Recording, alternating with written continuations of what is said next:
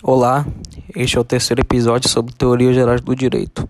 Hoje iremos abordar sobre os costumes, que no âmbito do direito são ordens sociais racionais e atuais, que servem como fonte criadora de algumas leis, que definem a conduta da sociedade. Já no senso comum e na abordagem de dicionários, a palavra costume significa ações percebidas como regras da sociedade, a partir da repetição de suas práticas. Sendo assim, podem ser interpretadas como obrigatórias e enraizadas na cultura social. Vale-se ressaltar que cada cultura social apresenta tradições e rituais particulares de cada povo. O costume apresenta três espécies: a secundu-legem, o pré-legem e o contra-legem. A secundu-legem é aquela que age conforme a lei, que concretiza a forma como a lei é cumprida, para maior eficácia jurídica.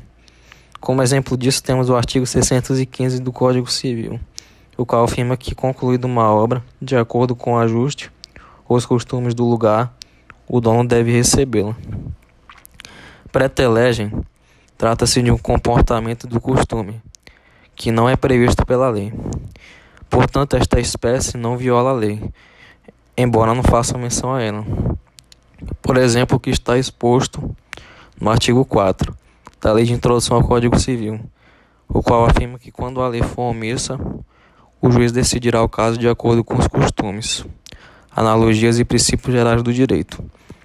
Já a contra-legem trata-se de uma conduta contrária à lei. Portanto, para a maioria dos autores, a oposição à lei não pode ser considerada uma fonte do direito. Cabe ao juiz ignorá-la e aplicar a norma jurídica legal para modificar o costume. Este foi o nosso terceiro podcast. Muito obrigado e espero que tenham gostado.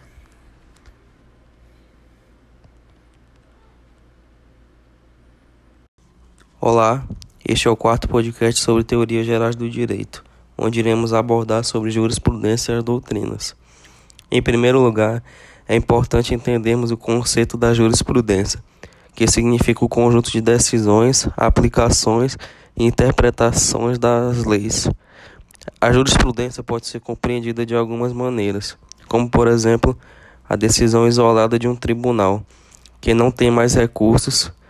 Pode ser também o conjunto de decisões reiteradas dos tribunais ou ainda as súmulas da jurisprudência, que são orientações provindas de um conjunto de vereditos com o mesmo entendimento sobre, sobre determinada matéria. Um exemplo prático desses vereditos com base na jurisprudência foi o caso Panasonic.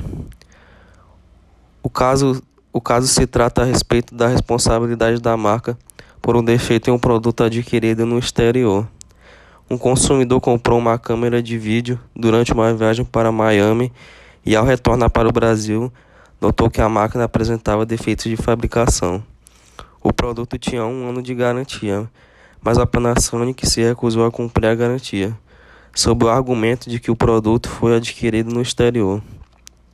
O TJSP, o Tribunal de Justiça de São Paulo, julgou improcedente a apelação interposta sob, pelo consumidor, por entender que a empresa não, não teria que emprestar garantia a máquinas produzidas e comercializadas no exterior.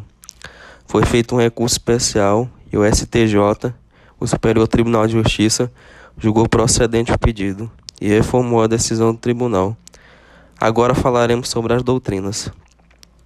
Entende-se por, por doutrina o conjunto da produção intelectual dos juristas, que se empenham no conhecimento teórico do direito. É aquilo que é transmitido pelos doutos, pessoas que se dedicam à interpretação do texto legal. Muitos não aceitam a doutrina como fonte do direito, pois afirmam que ela não tem força para determinar a norma jurídica, que deva ser cumprida pelos juízes. No entanto, é graças a ela, por exemplo, que conceitos jurídicos são determinados auxiliando no entendimento do texto legal. Ela inova as formas de interpretar e preencher lacunas.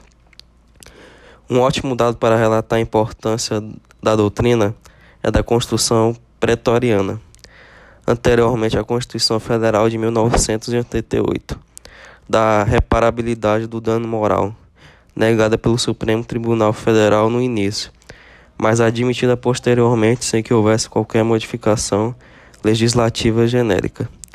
em face da evolução dos estudos sobre responsabilidade civil. Este foi o nosso quarto podcast. Muito obrigado. Espero que tenham gostado.